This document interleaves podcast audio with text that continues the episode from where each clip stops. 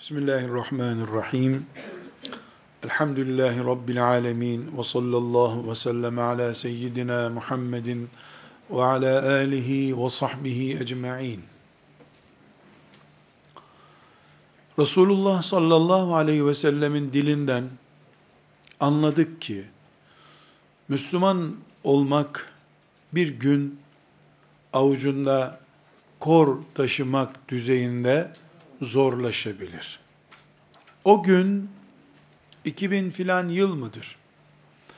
2000'den önceki 500 önceki bir yıl mıdır? 2400. yıl mıdır? Bunu Allah'tan başkası bilemez. Ama Müslümanın imanının bütün asır şartlarına göre olması gerekiyor. Müslümanın imanının en fakir şartlarda da, en zenginlik şartlarında da hazır iman olması gerekiyor. Sadece fakirliğe göre ayarlanmış bir iman insanı cennete koyamaz ki. Müslüman siyasetin elinde olduğu zamana göre de siyasetin ona düşman olduğu zamana göre de hazır bir imanla yol kat edebilir. Bir gemi düşünebilir miyiz?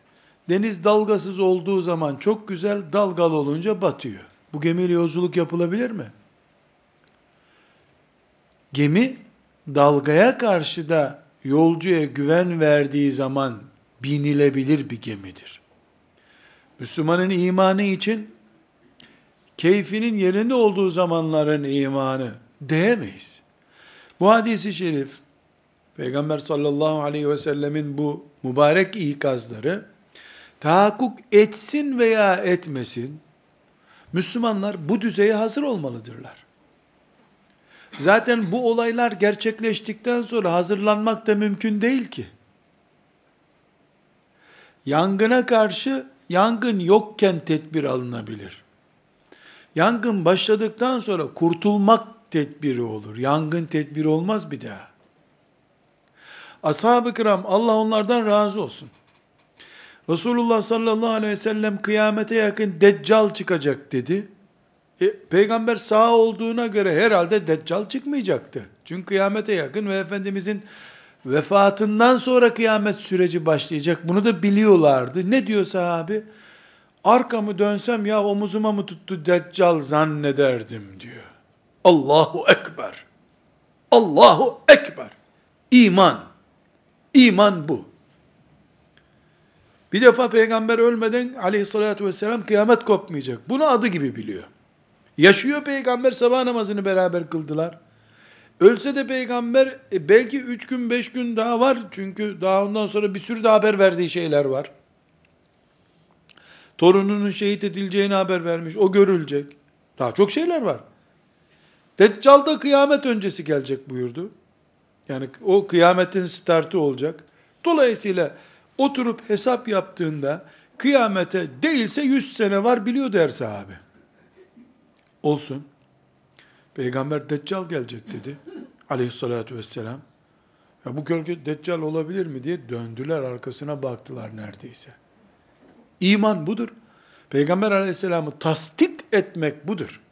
Haber bülteni gibi dinlenen peygamber başka, doktor reçeteyi tarif ediyor der gibi peygamberi dinlemek başka. Reçeteyi tarif eden doktoru dinleyen hasta ile koltuğuna gerilip çay içerken haber izleyen insanın dinlemesi aynı şey mi? Maazallah. Rabbim muhafaza buyursun aklımızı başımıza devşirmeyi bize müyesser kılsın. Biz haber bülteni izliyoruz hadis dinlerken. Ashab-ı kiramda ameliyata gireceği günden bir gün önce doktorun son tavsiyelerini dinler gibi peygamber dinliyorlardı. Bu bilgileri ashab-ı kiramda dinledi. Bu okuduğumuz ayeti, hadisi şerifleri anlamadıklarını sordular. Cevap alınca, bilgiyi alınca da pratiğe koştular. Radıyallahu anhum cemiyan. Bugün biz bunlar ne zaman çıkacak diye vakit ayırırsak ya da oturup bir kongre yapıp bahsedilen hadisin zamanı ne zamandır acaba diye hoca efendilerle anket yapsak tuzağa düştük gittik demektir zaten. Biz tuzağın içinde tuzak arıyoruz olur. kaplanın midesine inmişin kaplanın tehlikesini düşünüyorsun olur. Hayır. Resulullah sallallahu aleyhi ve sellem buyurduysa bilgi budur. Oldu mu olmadı mı beni ilgilendirmez. Ben hazırlığımı yaparım olmazsa Rabbime hamd ederim. Ben kış diye hazırlık yapayım bahar olursa şükrederim. Kış olursa hazırlığım vardı derim mantığımız olmalı. Bu sebeple bir ihtimal bu değilse de bu dört şey yüzde yüz gerçekleşti mi? Neydi o dört şey? Cimriliğin put olduğu yani insanların malından başka bir şey gözlerinin görmediği zaman. Herkesin zevkine tapındığı bir zaman. Dünyanın cennet zannedildiği bir zaman. Ve insanların kendi kanaatlerini ayet gibi, hadis gibi anlamaya çalıştıkları zaman, bu muhteşem dinin en zor günleri olacak. Şimdi o günler midir? Bir iznillah değildir.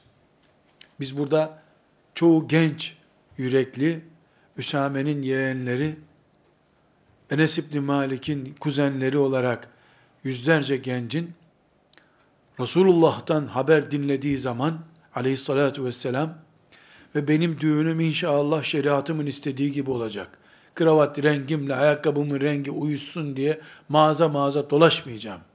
O şekilde dünyayı putlaştırmayacağım de yüreğinde on tane değil binlerce bu şekilde taşıyan genç bulunduğu sürece bu gerçekleşmemiştir biiznillah. Yarın bir hafta sonra dünyanın bu süreci başlayabilir mi? Başlamış olabilir. Bize ne gerekiyor? Bu ihtiyat üzere yol almak gerekiyor. Onun için sabır günleri dediğimiz Efendimiz sallallahu aleyhi ve sellem eyyamus sabır buyurdu ya eyyamus sabır. Bu eyyamus sabır sabır günleri gelmeden önce bizim bir çalışma planımız olması lazım. Eskiden devlet dairelerine girenler işte şu evrakı almak için filan dolaplarda ilginç yazılar görürlerdi. Herhalde ben epeydir devlet dairesine girmediğim için de olabilir ya da devlet modernizasyon gördü. Böyle şeyler de kalkmış olabilir. Böyle Y harfli bir şey yangında ilk kurtarılacak dolap yazardı. Koca bir yazıyla ondan sonra yangında kurtarılacak sarı bir şey ikinci derecede dolap. Yani yangın çıkacak da personel önce o dolabı taşıyacaklar. Hep ben bir gün bir müdüre dedim, peki dışarı çıkarmaya en yakın yere niye koymadınız bu dolabı dedim.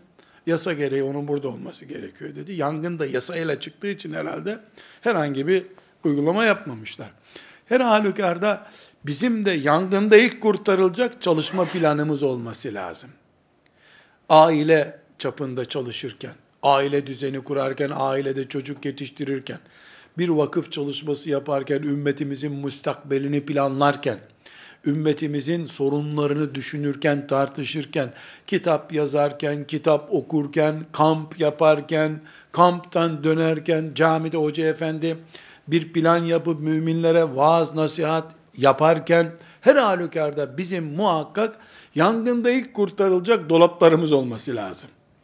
Bu sebeple bugün biz Resulullah sallallahu aleyhi ve sellem'den öğrendiğimiz eyyamus sabır, sabır günleri, avucun içinde kor taşıyacağın kadar dindar olmanın zor olduğu günler, her yarının, yarın görüntüsünün de bugünden daha beter olduğuna dair işaretler, eğer Müslümanların hoca efendilerini, cuma vaazı yapanları, hutbe okuyanlarını veya çocuklarla bir yerde yaz tatilinde de olsa 3 gün 5 gün din terbiyesi vermek için kamp yapanlar, öncelik bu asırda neyi gerektiriyor diye bir hesap yapmıyorlarsa, hala e, masallarla, filancaların menkıbeleriyle Müslüman nesil yetiştireceğiz diye vakit harcıyorlarsa, vay o eğitime ya, vay o eğitime be, vay o eğitime ya. Belki Uhud gazvesini bile erteleyeceğimiz, ikinci plana alacağımız eğitimdeki bazı önceliklerimiz olmalı bizim. Mesela mesuliyetinin ve delaletinin ağır olduğunu bilerek söylüyorum. Belki müminler beş seneliğine misal hafızlık yaptırmak yok çocuklarımıza hele Allah'ın kitabına iman düzeyinde bir eğitim verelim önce diyebilirler belki. belki 10 yıl Bukhari'yi ezberlemeyelim, kimdir Resulullah diye kamplar yapalım. Sonra Bukhari'ye sarılınca çocuk, 7000 hadisi şerifle Resulullah'ı karşısında bulsun. Aleyhissalatu vesselam. Yani bunlar yangında ilk kurtarılması gereken dolaplarımız olması gerekiyor bizim. Böyle bir projelendirme, böyle bir ele alış mantığı olmadığı sürece de yani 40 yıl önce Kur'an'ın yasak olduğu, Kur'an okumanın yasak olduğu zamana göre yapılmış ders müfredatıyla laik devletin zorla neredeyse Kur'an okutmaya kalktığı bir zamandaki ders müfredatı aynıysa eğer burada bir eğitimci sorunu var. Burada bir İslam'ı çok kısır bir döngü üzerinden yaşama arzusu var. Kainat için gelmiş bir din kasabada sadece yaşanmak için planlanıyor demektir. Bu bir daraltmadır, budamadır. Bu da İslam'a yazık etmektir. Müslümanı boş yerde, kısır bir döngüde oyalamaktır. Nesil yetiştirmede bu bir hatadır. Bu sebeple biz burada inşaallahu teala şeriatımızın bu tarzda bir mantıkla ele alınması açısından 12 plan ya da 12 öncelik ya da eğitim malzememiz, çalışma takvimimiz açısından 12 başlık açmak istiyoruz. Bunların her birine ayrıntılarıyla girmeyeceğiz. Girmemiz gerekmiyor. Çünkü maksadımız bizim bu 12 şeyle ilk öne çıkarılması gereken şeylerdir. Bu 12 şeyi tespit ederken şu açıdan tespit, dindeki yeri nedir bunun? Kur'an-ı Kerim'in iniş sırasına göre ne zaman inmiş? O açılardan bakmadım. 2015 yılında bir çarşamba günü ben bu dersi yapıyorum. 2015 yılının dünya ajanslarına düşen Müslümanlarla ilgili haberlere dikkat ederek bunu hazırladım. 2015 yılında Türkiye'de Müslümanları kuşatan sorunların köklülük oranına bakarak bunu hazırladım. Başımıza örülen çorapların genişliği, boğaz darlığına dikkat ederek konuları hazırladım. Yoksa bu Kur'an-ı Kerim'in surelerinin dizilişi dikkate alınarak değil. O zaten Kur'an'ımız bizim. Ama namaz kılmak için seccadeden önce tuvalet gerekiyor. Lavaboda abdest almadan seccadeyi ne yapacaksın ki? Battaniye olarak mı kullanacaksın? Abdesti olmayan birisine öğle ezanı okuduğunda camiyi mi göstereceğiz, lavaboyu mu göstereceğiz? Bizim bugünkü durumumuz budur. Önceliğimizi neye göre belirleyeceğiz? Yara neredeyse oraya göre belirleyeceğiz. Bugün 12 maddeyi bu şekilde sıraladım. Yoksa bu 12 madde varsa var, yoksa hiçbir şey yok gibi bir mantıkla değil. Bir hafta sonra, 10 ay sonra bu 12 maddenin çoğuna gerek olmayacak bir durumda oluşabilir. Bu 12 maddeyi ciddi bir şekilde yeni bir 10 maddeyle değiştirme ihtiyacı da olabilir. Bugün müminler olarak bir dar boğaz yaşıyoruz. Bu yaşadığımız dar boğazda büyük sıkıntılarımız var. Ümmet mefhumumuz aile mefhumundan daha küçük hale gelmiştir. Ümmeti öne çıkarmak gerekiyor demek ki. Ümmet deyince akla sadece Arafat'ta vakfe yapmak geliyor. Bir dünya siyasetini blok olarak oluşturmak deyince ümmet akla gelmiyor. Arafat'ta üstünde pantolon ve gömlek olmayan insanların bir araya gelmesi ümmeti Muhammed'i temsil olarak anlaşılıyor. Kala kala üstünde pantolon bile olmayan insanlardan mı ümmeti Muhammed oluşuyor? Ümmetin kaçta kaçı bunlar? Gibi soruları irdelemeden yolumuza devam ediyoruz. Bu 12 madde bizim yangında ve afette kurtarılması gereken acil 12 çalışma projemiz demektir. İnşallah mütefekkirlerimiz, ulemamız, ümmetin mesuliyetinden dolayı kıyamet günü Rabbinin huzurunda hesap vereceğine inanan herkes oturur. Bu bunun şurası yanlış. Daha iyi bir çalışma planı yapılabilir desin. Çünkü bu dizgi, bu 12 maddeyi planlama bir zavallı insanın, naçar bir insanın çare zannettiği şeylerde daha iyisini Allah başkasına ilham edebilir. Eder de nitekim.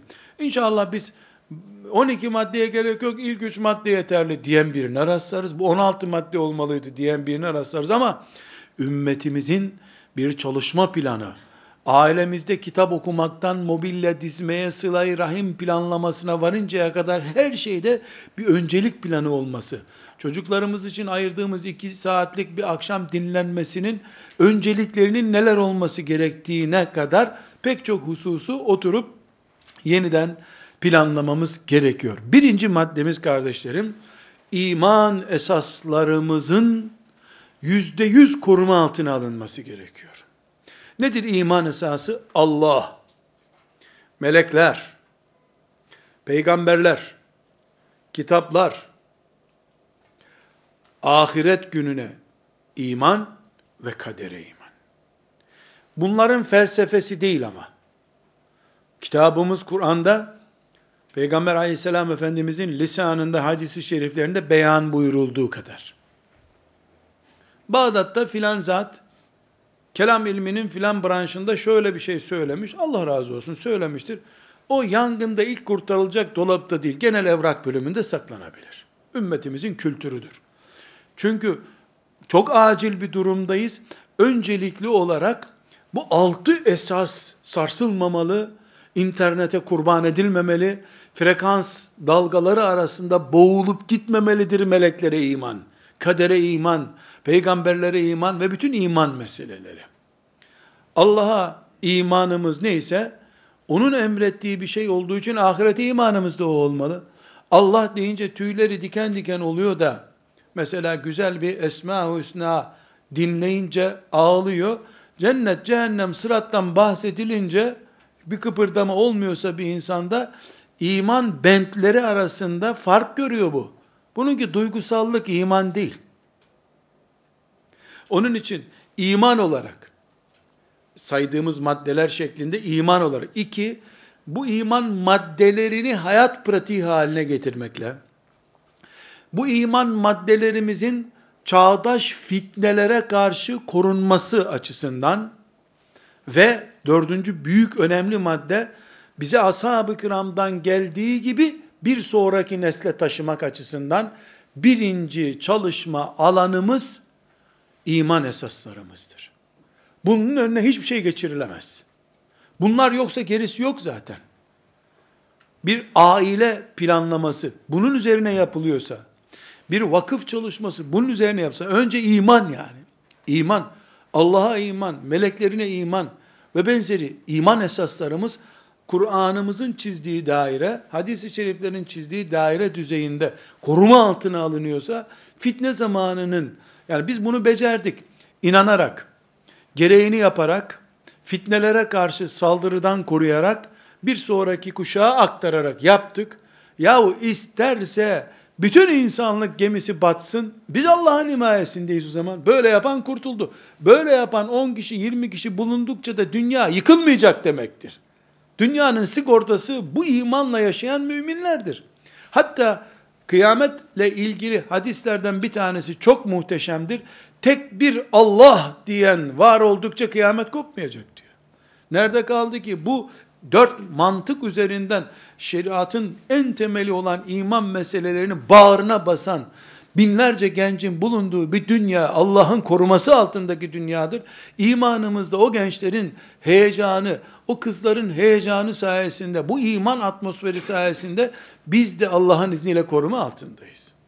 Birinci meselemiz iman esaslarının korunmasıdır.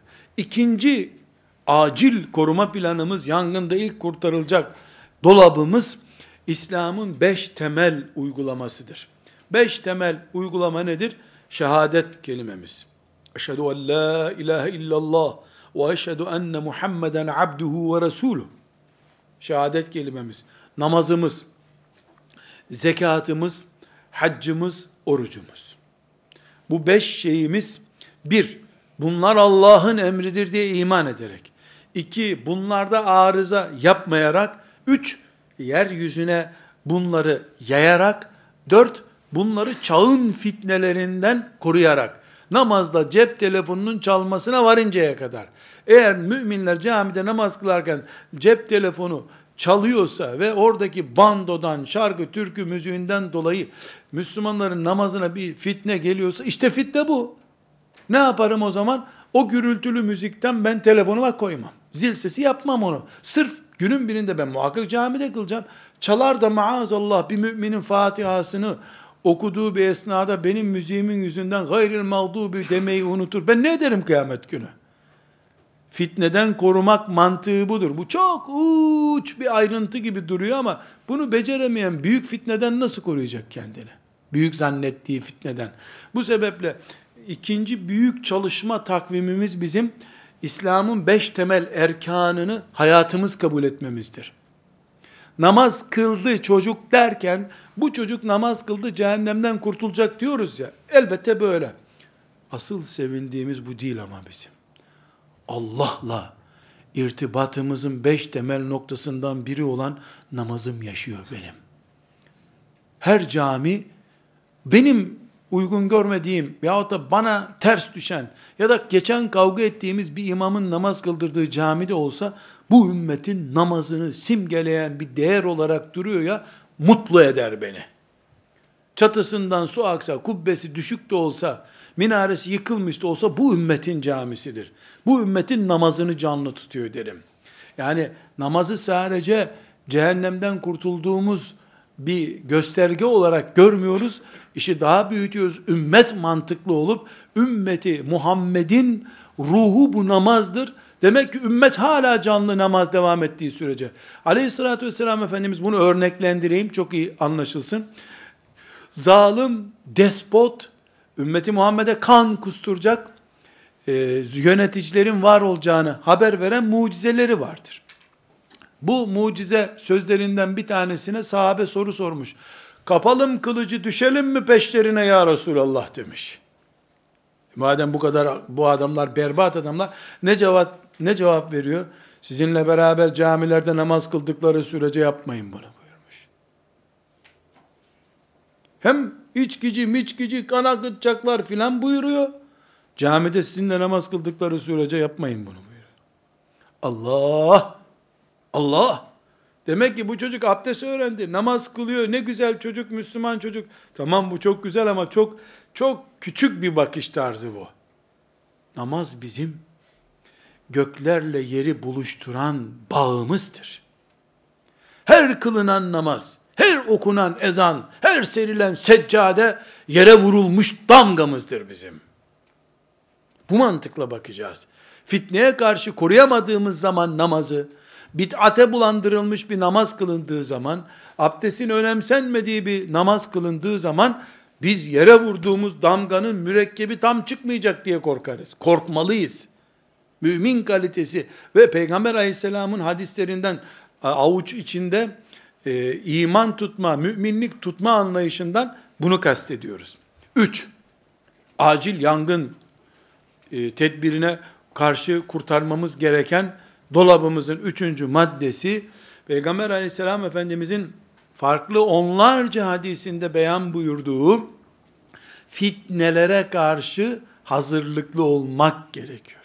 Yangın tatbikatı diyebiliriz. Temel sağlık yardım bilgileri diyebiliriz. Bir ne diyeceksek diyelim, nesiller yetiştirilirken, mesela namaz öğretilirken, aile düzeni, aile düzeninin İslamca olması öğretilirken, mesela aile öğretilirken, ailenin nereden yıkılacağı konusuna da ait bilgiler verilmeli temel koruma tedbirleri öğretilmeli. Buna fitnelere karşı hazırlıklı olma başlığı açtık diyelim. Fitnelere karşı hazırlıklı olacağız. Neden? Efendimiz sallallahu aleyhi ve sellemin onlarca hadisi var ya. E Kur'an'da ayetler var. Dikkat edin. Sadece bir gruba gelmeyecek, hepinizin başına bela olacak fitnelere dikkat edinin. Vettekû fitneten. Ayet var. Fitnelerle ilgili bir yığın ayet var. Bir yığından fazla hadisi şerifler var. Bu kadar bilgilendirmeden sonra ümmeti Muhammed'den birisi yani sanki hiçbir fitne tehlikesi yokmuş gibi camide sadece çocuğa abdest almayı öğretmek yetiyor mu? Hayır ne diyorsun? Bak şöyle şöyle bir iş olursa sen de abdesti yeniden alacaksın ha diyorsun. Abdesti aldın ama e tuvalete gittin mi abdestin bozulacak ha diyorsun. Abdestin e, bozucu unsurunu da anlatıyorsun. Eğer bir insana melekleri imanı anlatıyorsan, kadere imanı anlatıyorsan, Kur'an-ı Azimüşşan senin kitabındır diyorsan, günün birinde biri gelip bana göre bu ayet diye başlarsa aman dikkat et ha diye ön tedbirini de senin alman lazım. Boşlukta bıraktığın insanları helake sürüklemiş olursun aksi takdirde. Burada arkadaşlar Müslim'in rivayet ettiği bir hadisi şerif bu fitneler hakkında Efendimiz sallallahu aleyhi ve sellemin verdiği bilgilere e, işaret ediyor. Buyuruyor ki badiru bil a'mali fitenen ke kıta'il leylil muzlim karanlık geceler gibi sizi istila edecek fitneler gelmeden önce tedbirinizi alın. Tedbirinizi alacak işler yapın. Sonra buyuruyor ki yusbihur raculu mu'minen ve yumsi kafira. Sabahleyin evinden mümin olarak çıkan adam akşam kafir olarak dönebilecek. Ev yumsi mu'minen ve yusbihu kafiran. Ya da akşam eve mümin olarak geldi, sabahleyin kafir olarak çıkacak. Bu kadar büyük fitneler olacak. Çok daha altı çizilecek bir uyarısı daha var. Müslim'de 118. hadisi şeriften söz ediyorum. Müslim'in 118. hadisi. Yebi'u dinehu bi'aradin mined dünya. Basit bir dünya menfaatine karşılık dinini satabilecek insanlar.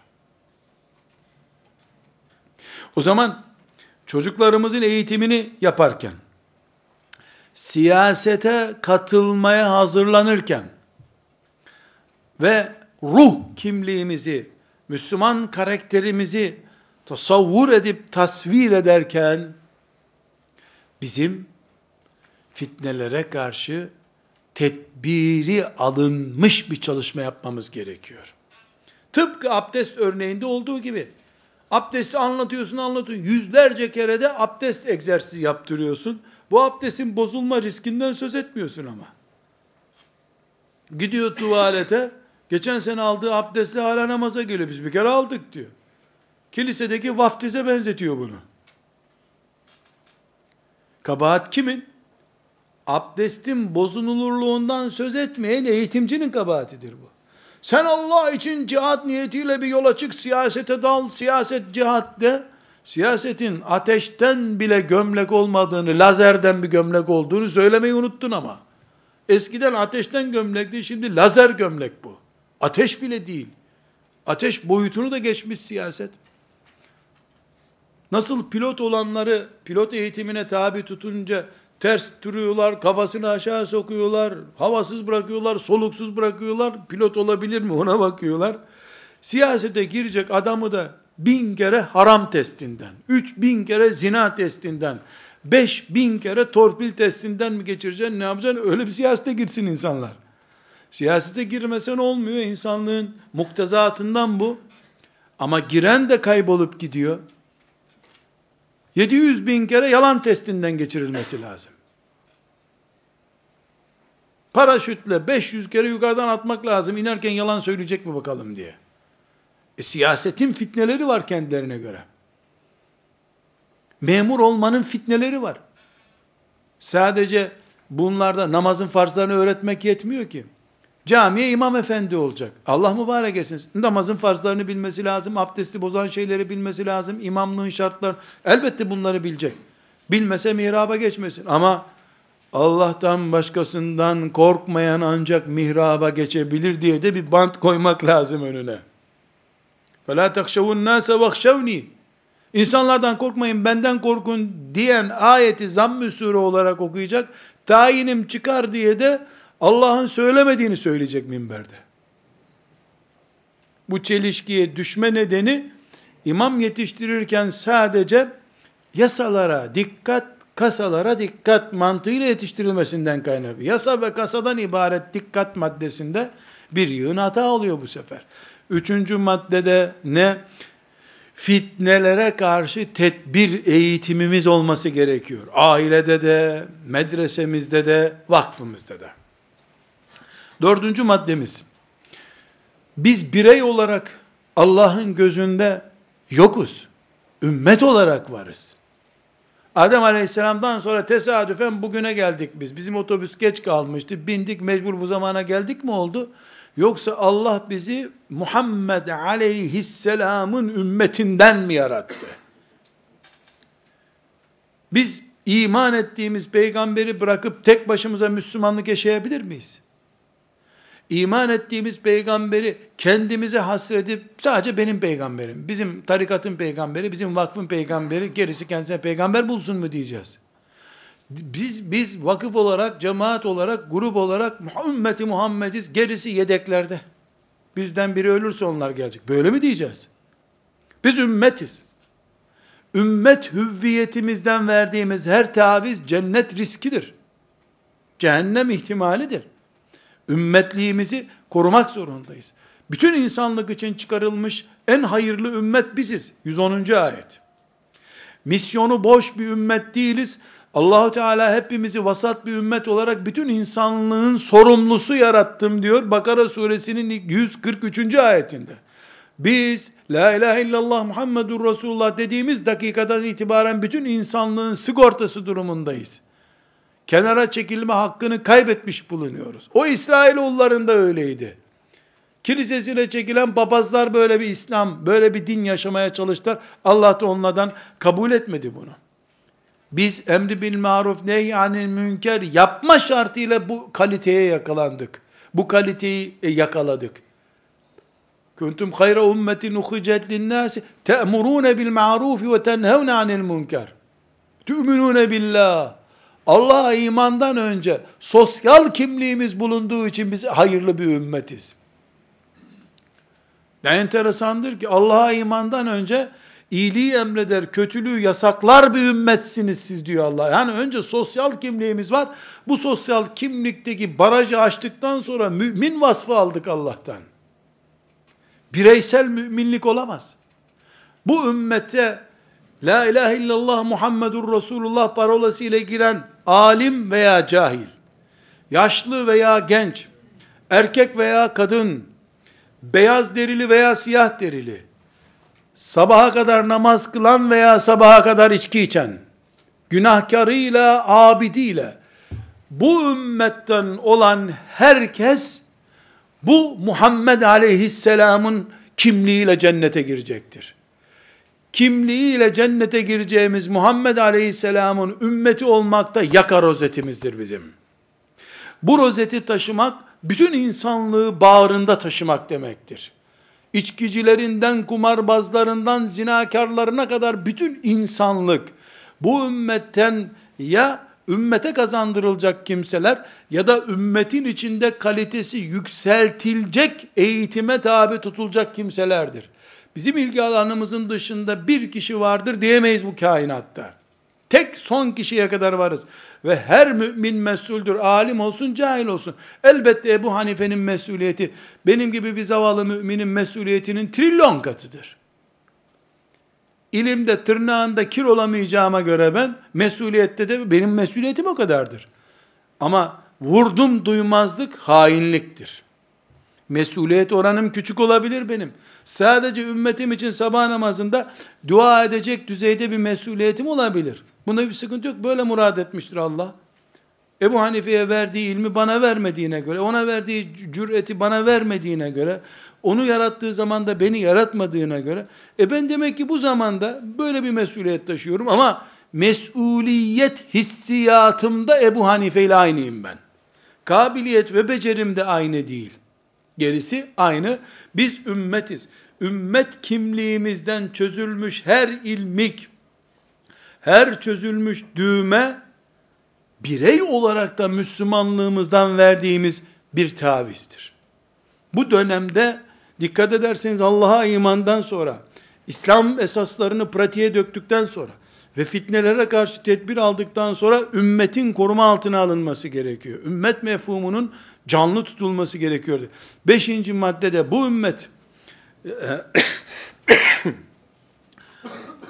Allah'ın büyük planında, kainat planında ümmeti Muhammed'in bir numaralı kıyamete kadar bitmeyecek mücadelesi, imtihanı mal imtihanıdır. Tirmizi'nin 2336. hadisi ne diyor? Bunu daha önce çok defalarca duymuşsunuzdur. Her ümmetin bir fitnesi olur. Benim ümmetimin fitnesi maldır. Bu ümmetin içinde mal yüzünden, malı ele geçireceği kaynak olarak siyaset yüzünden, mala daha rahat sahip olmak için dini kullanacağı mevki ve makam sahibi olma yüzünden, büyük bir fitne kıyamete kadar var olacaktır. Sözünü ettiğimiz dış ve iç fitneler, nefis fitnesi, dünya tehlikeleri bizi kuşattıkça da zaten özümüzde var olan bu mal fitnesi depreşecek demektir. O zaman bizim beşinci madde olarak mümin muvahhid insanlar ümmeti Muhammed'i kıyamete taşıma projesinin biiznillah ev sahipliğini yapmaya aday kimseler olarak hele hele bizim Türkiye'li Müslümanlar olarak yiğidin düştüğü yer olan hilafetin kaldırıldığı mekan olarak yeniden yiğidi ayağa kaldırmaya talip müminler olarak önce namazın abdestin farzlarını öğrenir gibi veyahut da orucun nasıl tutulacağını öğrenir gibi ümmetin çocuklarına mal fitnesine karşı ne yapmamız gerektiği de öğretilmelidir. Çünkü her Müslüman La ilahe illallah Muhammedur Resulullah dediği halde ben cennete davet ediyorum hepinizi dediği halde ey insanlar bu dünyaya sakın tenezzül etmeyin dünya çok kötüdür dediği halde malı ilahlaştırabilir. Bu risk her Müslümanda vardır. Çünkü her ümmetin bir fitnesi var. Bu ümmetin fitnesi de mal fitnesidir. Bu sebeple biz mal perestlikle mal savurganlığı arasında itidal oluşturmak zorundayız. Bunu oluşturmadıkça da Allah'ın razı olacağı bir ümmet olmakta zorlanırız. Ailede de bu böyledir. Mal savurganlığı olan aile de berbattır. Mal ilahlaştırılmışlığı yapan aile de berbat bir ailedir. Rabbimiz bizi ne savurganlık ne de mala tapınma noktasında görmek murad etmiyor. İtidalde görmek istiyor. Çünkü mal hayatın kıvam unsurlarından birisidir. Malı yok saymak, hayatı yok saymaktır. İntiharda haramdır.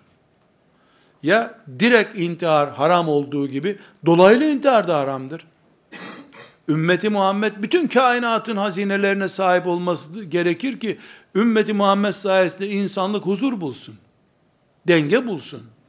Bu sebeple beşinci korumamız gereken veya almamız gereken tedbir ümmeti Muhammed'in nesillerinin mal perestlikle mal savurganlığının ortasında duran malı Allah'ın nimeti olarak görüp Allah'ın şeriatına göre kullanma ölçüsünü öğretmektir. Bunun için kardeşlerim şu kitabı bu kitabı okuyun demiyorum. E, muhtevamız o değil. Ama Rabbimizin kitabından İsra suresinin 26-27. ayetlerini, sonra 29 ve 30. ayetlerini, Bakara suresinin 254. ayetlerini, Muhammed suresinin 36, 37 ve 38. ayetlerini okunmayı ama ne olarak şu mal fitnesine karşı namaz abdesti öğretir gibi, oruç için sahura kalkmayı öğretir gibi, iftar programı yapar gibi, mal kullanma kılavuzu yapmanın da bir eğitim gereği olduğunu anlamak için malzemeler bunlar. İslam ekonomisinin yapısal tarzı diye bir konferans vermiyorum ben. İslam ekonomisinin yapısal tarzı, para, enflasyona karşı İslami tedbirler, bunlar ayrıntının ayrıntıları. Mal ilah mı değil mi bunu bilelim bir defa.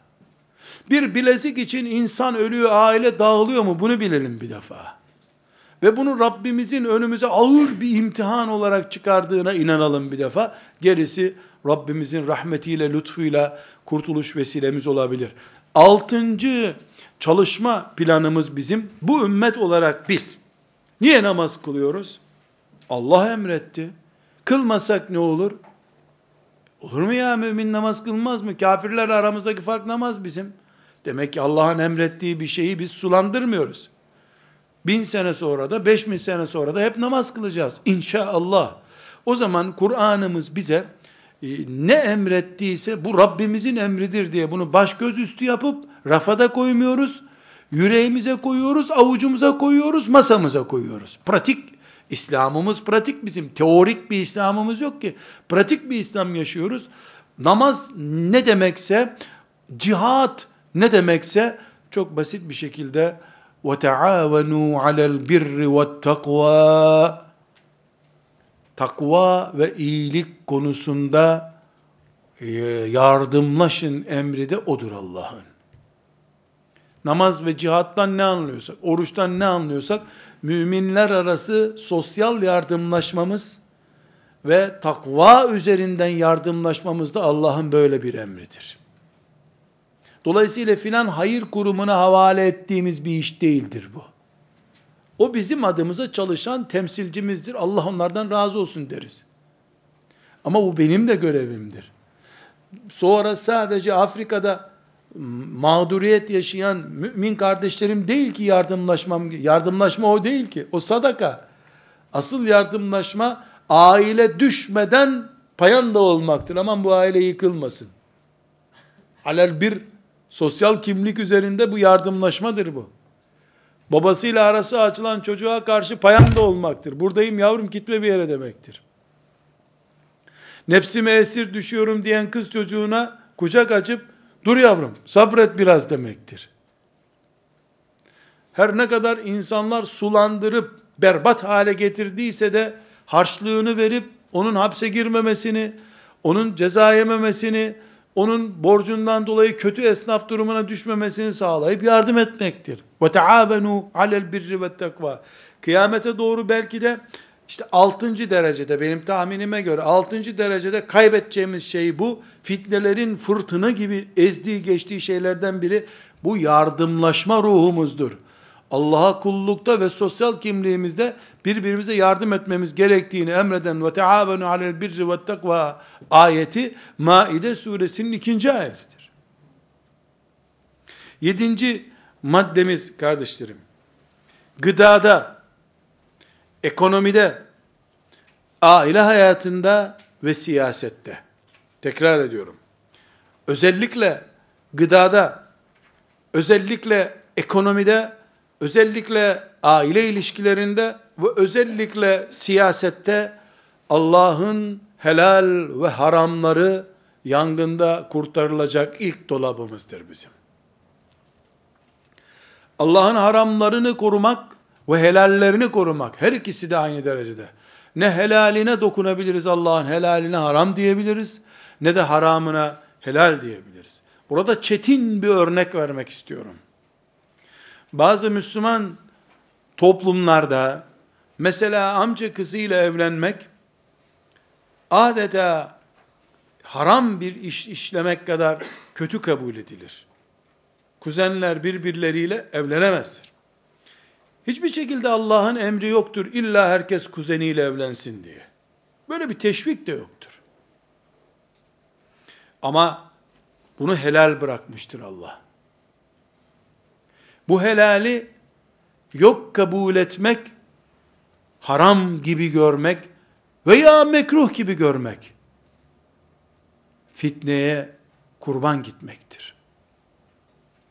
Alkolün helaldir canım, ne yapalım? Başka türlü sofra kuramıyoruz diye helalleştirilmesiyle kuzenlerin birbirleriyle evlenmesinin haram görülmesi suç olarak aynıdır Allah katında.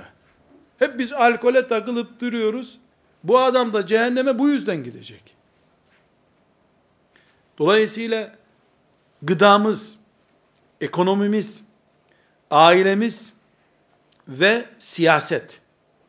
Bu dört alan haramlarla helallerin böyle gece yıldızı gibi tavanımızda dolaştığı değerlerdir. Siyasette de büyük bir helal ve haram mücadelesi veriliyor. Ama biz haram deyince hep alkol ve faizle sınırlıyoruz. Hayır sadece o değil. Haram olan nice şeyler var. Helal olan nice şeyler var. Evlilikle ilgili bir yığın helal var ki bunları bu mikrofonların önünde konuşmak bile haram. Nerede kaldı ki helal olduğunu söylemek. Helal olduğunu, Allah'ın helal ettiğini bile bile Resulullah sallallahu aleyhi ve sellemin kuzen olan Fatıma ile kuzeni olan Ali'yi evlendirdiğini bile bile bir Müslüman yok böyle evlilik der mi? Ailemizde bir yığın helal şimdi haramlar listesindedir. Kim kimle evlenebilir? Kim kaç defa evlenebilir? Riskli konuşulmasının Müslümanların camilerde bile cesaret edemediği şeyler bunlar. O zaman biz bu gece karanlığı gibi bizi istila eden fitnelere karşı da bir eğitim yaparken Allah'ın helali kırmızı çizgimizdir. Allah'ın haramı kırmızı çizgimizdir diye bir eğitim almamız lazım. Hepimiz İslam'a dönelim derken hangi İslam'dan söz ediyoruz? İşte helaller ve haramlara ait İslam'dan söz ediyoruz. İslam diye karma bir kelime kullanıp ya Peygamber aleyhisselamın sünnetine dönsek kurtulurduk. E neresine döneceğim? Hani sünnet dediğin neresi ya? Bu baştan savma bir ifadedir. Yemeğe sağ elle yiyerek, sofraya şöyle oturarak peygambere yaklaşalım demeliyiz. Pratik budur. Kur'ansız İslam hayatı olmaz, Kur'an'a dönelim. Ya nereden döneceğiz? İlk kavşak neresi? Hangi kavşaktan Kur'an'a dönelim? Bu sorunun cevabını vermek zorundayız. Hayali bir eğitim yapamayız. Pratik eğitimimiz olacak. Çocuklarımızı da pratik eğiteceğiz. Vakıflarımızın çalışma planları da pratik olacak. Siyasetçiler, Müslümanlar adına siyaset yaptığını iddia edenler de en küçük noktadan en büyük noktaya kadar bu haramlar ve helallere ait çizgileri koruyacaklar. Bu çizgileri korumadıktan sonra geçen sene hacca gitmiştim ben diye melekleri kandıramaz. Bizim gençliğimizde daha farklıydı bu. Biz de hoca çocuğuz. Dedem rahmetli hacca gidecekti de trafik e, yoktu işte araba yoktu onun için gidemedi. Yoksa çok değerli bir adamın torunu. Ya hacca bile gitmemiş dedesi de gitmeyi düşünüyormuş onun için bu evliya. Böyle bir mantık vardı bu yutulmadı tabi. Şimdi insanlar ondan sonra da içim temiz diye bir slogan vardı. Eli leş içi temiz mübareğin. Böyle bir anlayış vardı. Şeytanın maskaralıkları başka bir şey değil. Şimdi de Allah'ın izniyle bir İslam için varız ya. E nedir bu piyango biletini Müslümanların masasına getirdin sen? Armuttu, elmaydı. Ondan sonra saysın sana meyve çeşitlerini. Şeytan her asra göre bir fitne ihdas ediyor. Siyasete fersah fersah duyduğumuz, durduğumuzda, uzak durduğumuz zamanlarda başka fitneler çıkarıyordu önümüze. Şimdi siyaset bizim elimizde olunca başka fitneler çıkarıyor. Rabbim her zaman için farklı bir imtihan, farklı bir fitne çıkarıyor. Herkes kendine göre, kendi zamanına göre tedbirini alacak. Sekizinci acil e, sorunumuz imanın bir maddesi olduğu halde ayrı bir başlık olarak e, ele alınması gereken bir sorunumuz var. Gitgide Müslümanların nesilleri arasında Allah'a itimat ölümden sonrasına savsaklanıyor. Bu bir afettir. Sigortaya itimat Allah'a itimattan fazla olmamalıdır. Devlet memurluğuna tapınan insanların Allah'a secde ederken Rabbi ile baş başa olduğunu düşünememesi büyük bir afettir. Tam bir afettir ama. O yüzden sekizinci başlığımızı nasıl açtık? Allah'a itimadımızı sürekli yükselen bir ivme ile korumalıyız. Küfür azdıkça Allah'a itimadımız artmalı bizim. Ve alallahi felyetevekkelil müminun. Müminler Allah'a tevekkül etsinler, güvensinler diyen ayete karşı hepimiz haykırıp ve ma lena illa netevekkel alallah. Nasıl biz Allah'a güvenmeyiz ki? Elbette Allah'a güveniriz. Demeli ve bunu ispat etmeliyiz. Ama çocuk doğmadan gideceği okulun belirlendiği, hangi branşta okuyup okumayacağının tayin edildiği, daha çocuk doğmamış, donu biçilmemiş, diploması belirlenmiş ama. Donu yok çocuğun diploması var. Böyle bir enteresan fitne zamanında o zaman Müslümanların Allah'a tevekkül diye bir başlık açmaları lazım. Allah'a itimadımız sarsıldıktan sonra sabah namazına gitsen ne olacak gitmesen güvenmediğin bir Allah'ın emrettiği namazı kılamazsın zaten. Canım güvenmiyorsa gelince e, kimsenin bunu söylediği yok tabi. Herkes müthiş güveniyor. Müthiş güveniyor ama sigorta daha güçlü bir dayanak tabi.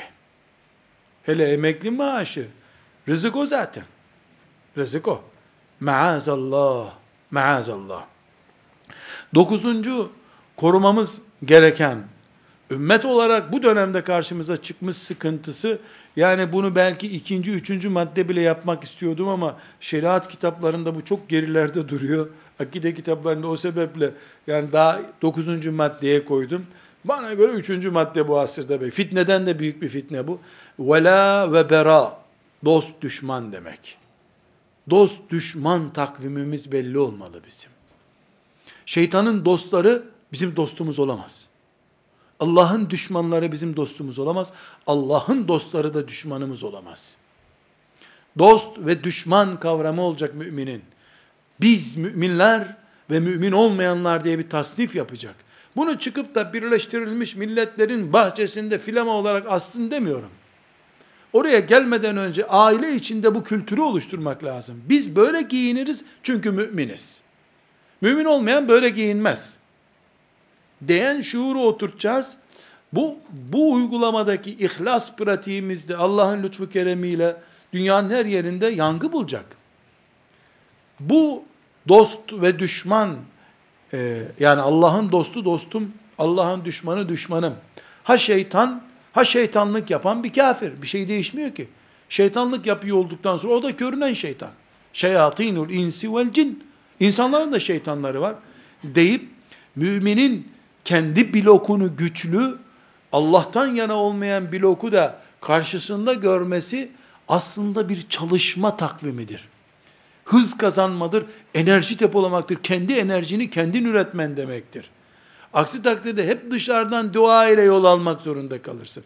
Dokuzuncu bizim korumaya gereken ve bu zamanda çalışmamız üzerinde farz olan alanlardan biri vela ve bera yani Allah'ın dostları ve Allah'ın düşmanları diye bir tasnif yapmamızdır. Kuzeyliler, Güneyliler, Doğulular, Batılılar değil. Ekvatorun altında kalanlar, üstünde kalanlar değil. Kabe'ye dönenler ve dönmeyenler diye ayıracağız. Muhammed Aleyhisselam'ı Muhammedun Resulullah diye göklere yükseltenler veya öyle bir varlıktan haberi olmayanlar diye dünyayı ikiye ayırmak zorundayız. Onuncu bu fitne döneminde aileden eğitim kurumuna kadar, siyasete kadar her alanda çalışma planımız ve mümin karakterimizi oluşturacak en önemli unsurlardan biri. Tıpkı ne demiştik? Nasıl allah Teala namazı emrediyorsa Kur'an'da başka emirler veriyor. Bunlardan biri de doğruluk ve vefakarlıktır. Mümin vefalı insandır. Tükürdüğünü yalamaz mümin, tükürmez de kolay kolay. Mümin söz vermez, verdiği sözün esiri olur. Ve evfu bil ahd. Sözünüzde durun Allah buyuruyor. İnnel ahde kâne mes'ûlâ. Çünkü verilen sözlerin hesabı sorulacak. Burada bir hatayı perçinlemek manasında yani üzerine perçinli vurgu yapmak manasında öne çıkarıyorum. Özür diledim ben ondan. Saat 9'da geleceğim demiştim ama telefon edip gelemeyeceğim dedim. Yetmez ki. Biz kuluna söz verdik, Allah'ın defterlerine yazıldı. İstiğfar da gerekir. Çünkü ve evfu bil ahd sözünüzde durun diyen Allah'tı. Vatandaş olarak bize kızar, ulan bir daha iş vermez biz diye özür diledik, toparladık. E Allah'la da bu işin bağı var şimdi. Tek bir sosyal sorumluluk olarak göremeyiz ki bunu biz. Evet bir sosyal sorumluluk, mümin toplumda bir sosyal sorumluluktur bu. Ama bir, bir bağı daha var bunun. Ve ufu bilahd. İsra suresinin 34. ayetinde açık emri var Allah'ın. Akimis salah da o surededir. Akimis salah. Namaz kıl. O surededir. Ve evfu bil ahd. Sözünüzde durun da o surededir. Evet mümin sözünde duramadığı olabilir. Ama sahibinden, o sözün verdiği kimseden özür dilemekle yetinmez. Rabbinden de istiğfar eder. Çünkü onu bir kulluk görür. Bu dönemde Arkadaşlar güçlüler verdikleri sözü çiğnemekte sakınca görmüyorlar artık. Ve önce de Müslümana verdiği sözü çiğniyor çiğneyecekse. Kafirden korkuyor, 40 kere takla atıyor önünde özür dilemek için. Biz ise sözümüz noterden güçlü olduğu zaman Allah'ın razı olduğu kullar olacağız. Ha müminin sözü, ha noter mühürü dendiği gün biiznillah ayaktayız demektir. Bu da 10. acil eğitim dokümanımız. 11. acil dokümanımız yine Rabbimizin bir emridir. وَاَعِدُّوا لَهُمْ مَسْتَطَعْتُمْ مِنْ قُوَّةٍ Siz gücünüz yettiği kadar karşı cephelere hazırlık yapın. Saldırılara karşı hazırlıklı olun. Enfal suresinin 60. ayeti. Namaz kıl bu surede de var. Zekat ver bu surede de var. Cihat yap bu surede de var. E'iddu lehum mestata'tum min kuvvetin. Onlara karşı güçlü olacağınız kadar hazırlık yapın bu da var. Eğitimse eğitim. Ekonomikse ekonomik. Sosyal yapılanma ise sosyal yapılanma. Örgütlenme ise örgütlenme. Evlenip nesil çoğaltmaksa evlenip nesil çoğaltma. Bu yaşadığın çağda hangi organizeyle ve e'iddu lehum onlara karşı hazırlık yapın emri tahakkuk edecekse Allah'ın emri odur. Müslümanlar olarak biz bunu ihmal ettiğimiz zaman helak oluruz. 11. kilitlenmemiz gereken noktada budur. Ve 12. çalışma planımız yaptığımız bütün bu işler bu 11 acil yangında kurtarılacak malzememiz, çalışma dökümanlarımız, bu 11 şeyde yaptığımız her iş, iki hassas çizgimizi koruyarak yapılacak. Birincisi, kaymaya karşı tedbir aldıracak. İkincisi de aramızda mesafe oluşturmayacak, ayrılık nedeni olmayacak. Müslümanın sebatını yani Allah yolunda dipdiri, Peygamber aleyhisselamın yanındaymış gibi sanki, Uhud dağının bir ikizi gibi Medine'de durur vaziyette, Müslümanı tutmayan bir çalışmada Allah'ın bereketi olmaz.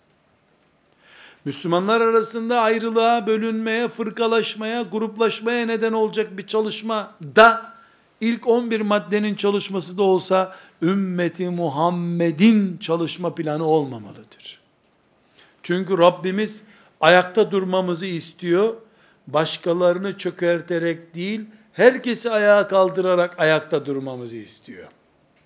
Öbür mümini tekmeleyip, çelmel takıp düşmesini sağlayarak sen ayakta durursan bu olmaz. Bu da Rabbimizin Enfal suresinin 45 ve 46. ayetindeki emridir. Ya eyyühellezine amenu izâ lekîtum fiyeten fesbutû ve ezkurullâhe kesîran leallekum tuflihûn ve ati'ullâhe ve rasûlehu ve fetefşelû ve tezhebe rîhukum vasbirû innallâhe ma'as sabirin. Çok net emri Allah. Ey müminler! Bir grupla karşılaştığınız zaman ayakta durun. Sebat edin. Karşılaştık işte Siyonizmle karşılaştık. Dünyayı başımızın üstünde topaç gibi çeviriyor adamlar. Fesbutu dimdik durun. Ayağınız kaymasın. Vezkurullaha kesiran çok da Allah'a zikreder olun namazla, Kur'an'la, şeriatına teslimiyetle, tesbihle. Her türlü tahlil ve tehmid ne yapıyorsan hepsiyle ayakta durmaya çalışın. لَعَلَّكُمْ تُفْلِحُونَ Belki kurtulursunuz. وَاطِعُوا اللّٰهَ وَرَسُولَ Allah'a ve Resulüne itaat edin. وَلَا تَنَازَعُوا Tartışıp durmayın aranızda. فَتَفْشَلُوا وَتَذْهَبَ رِيحُكُمْ Sonra büyük bir mağlubiyet olur, felç görürsünüz, felç. Boşluğa düşersiniz, gücünüz gider. Vasbiru, sabırlı olun. İnna Allah ma'as sabirin. Bütün bu fitne sürecinde sabredip sabır günlerini eyyamus sabrı değerlendirenler Allah'ın kazanan kullarıdır. Ve sallallahu ve selleme ala seyyidina Muhammedin ve ala alihi ve sahbihi ecma'in velhamdülillahi rabbil alemin.